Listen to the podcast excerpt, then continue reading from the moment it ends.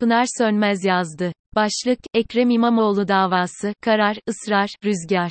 Bir milletin kendi iradesine bizzat sahip çıkması süreci dünyanın her yerinde takdire ve kayda şayandır.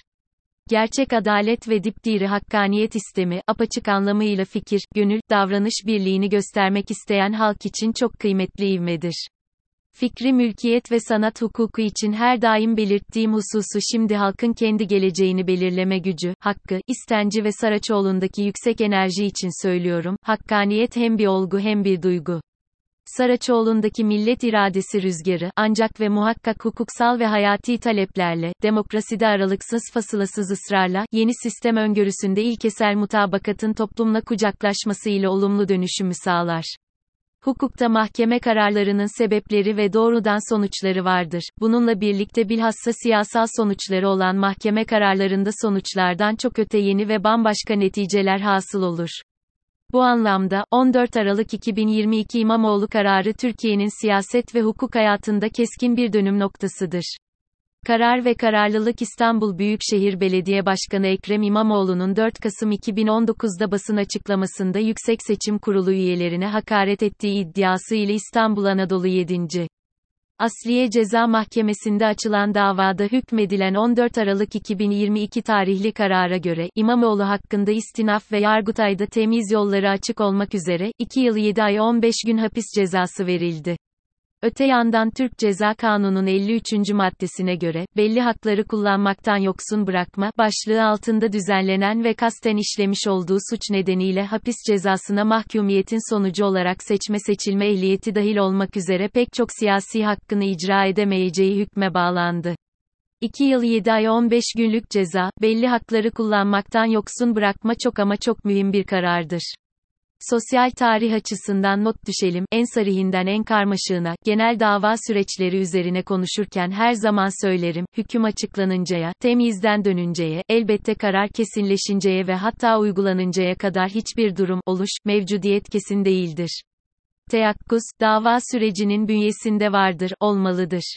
Bu nedenle, davanın seyrindeki gelişmelerin şaşırtması söz konusu değil. Bununla birlikte yargısal sürece ilişkin nesnel değerlendirmeler ülkenin içinde bulunduğu durumu açıklama ve ilerici seçenekler için zemin olmalı. Hüküm sonrası adaleti savunan halkın demokrasi açısından olumlu heyecan dalgasının süreyenliğini öncelemek ve altılı masadaki uyumun hakikate erdiğini göstermek demokrasi tahayyülünde ödev addedilmelidir. Adalet talebinde ısrar hukukta terimleşmiş ve çokça kullandığımız ifadesiyle hayatın olağan akışına aykırı bir davanın yolculuğunu irdelerken olması gereken hukuktan her daim bahis açmak gerekir.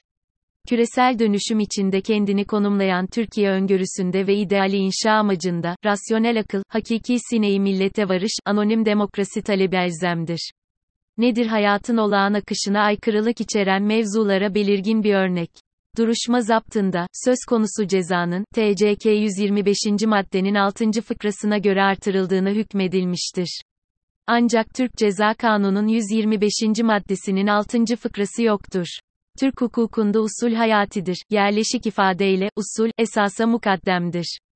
Bir tapaş hatası olarak nitelendirilemeyecek kadar ciddi bir husustur olmayan maddeye göre ceza verildiğinin açıklanması. Roland Barthes ister, anlatım bir yasalar bütünüdür, dil ise onun kodudur. Zikredilen kod belki de var olmayan bir durumun olmayan madde ile iz düşümümüdür. Bu konuda, emsalde ve yansıdığı genelde belli ki fikir ve düşünce üretimimiz yıllarca atiye seslenecektir.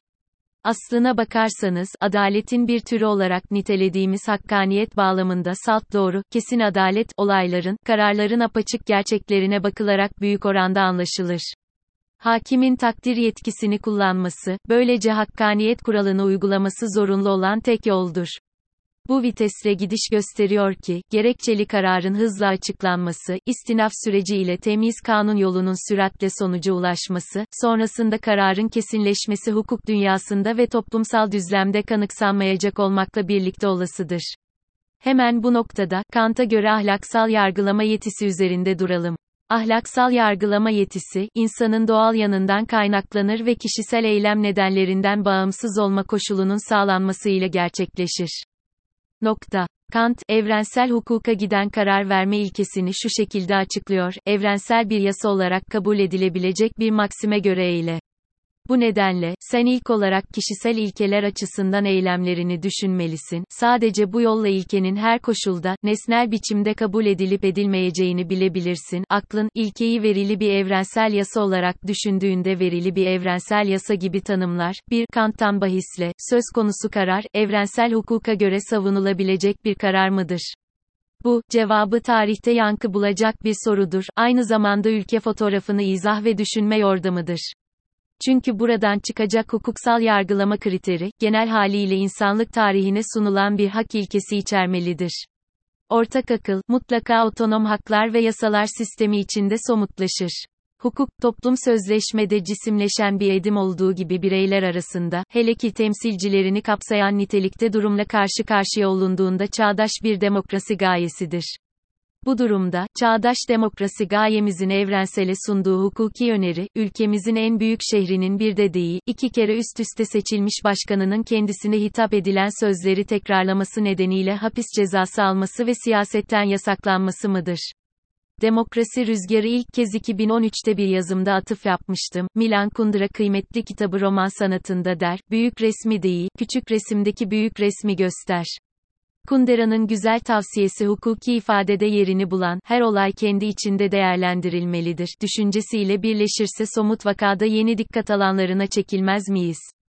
Finansman bağlamında sıkı bir kaynak olan İstanbul Büyükşehir Belediyesi seçiminin Yüksek Seçim Kurulu'nun seçimleri iptal etmesi üzerine başlayan süreçte tekrar edilen seçimle ilgili suç duyurularından hiçbir yasal sonuç çıkmadığı gerçeğine, bu resim zamanın ruhunu okumak için bir çözümleme aracı olur mu olmaz mı? Bu nedenle de Saraçoğlu'nda karar günü Ekrem İmamoğlu'nun daha da çok birlikte olacağız söyleminin tüm Türkiye'de karşılık bulması ve bu karşılığın gerek İstanbul'da ve büyük şehirlerde gerek Anadolu'da sürdürülebilir oluşumlarla, demokratik hareketle, iyi niyetle, bilinçle ilerlemesi çok önemlidir. Üstelik adalet ve demokrasi talebinin toplumun her kesiminden geldiğini görmek demokrasiye inancı teminen ümit var bir durumdur. Toplumun gücü, anayasada yazılı birlik beraberlikle, dayanışmayla, demokratik örgütlenme ve hareketle tezahür eder. Bir aradalık rüzgarı, etkileyici hedefler ve politikalar üzerinden tereddüt edilmeksizin anlatılmalı, toplumsal kümelere açılım sağlanmalıdır. Aktüel gerçek her an hatırlanmalı ki, bugün hukuk ve siyasal neticesi olan davalar politikanın merkezini oluşturuyor. Evet, hakikati evrensel hukuk normlarının üzerinde durarak anlatmak, vicdani cesareti ve birliği ön plana çıkarmak, ilkesellik üzerinden yürümek, Türkiye Cumhuriyeti mucizesine yakışır, yaraşır bir yol haritasını yeniden, yeniden çizmek ve sahiplenmek, %100 toplumsal dinamizmi artıracak bir demokrasi ve adalet önceliğidir.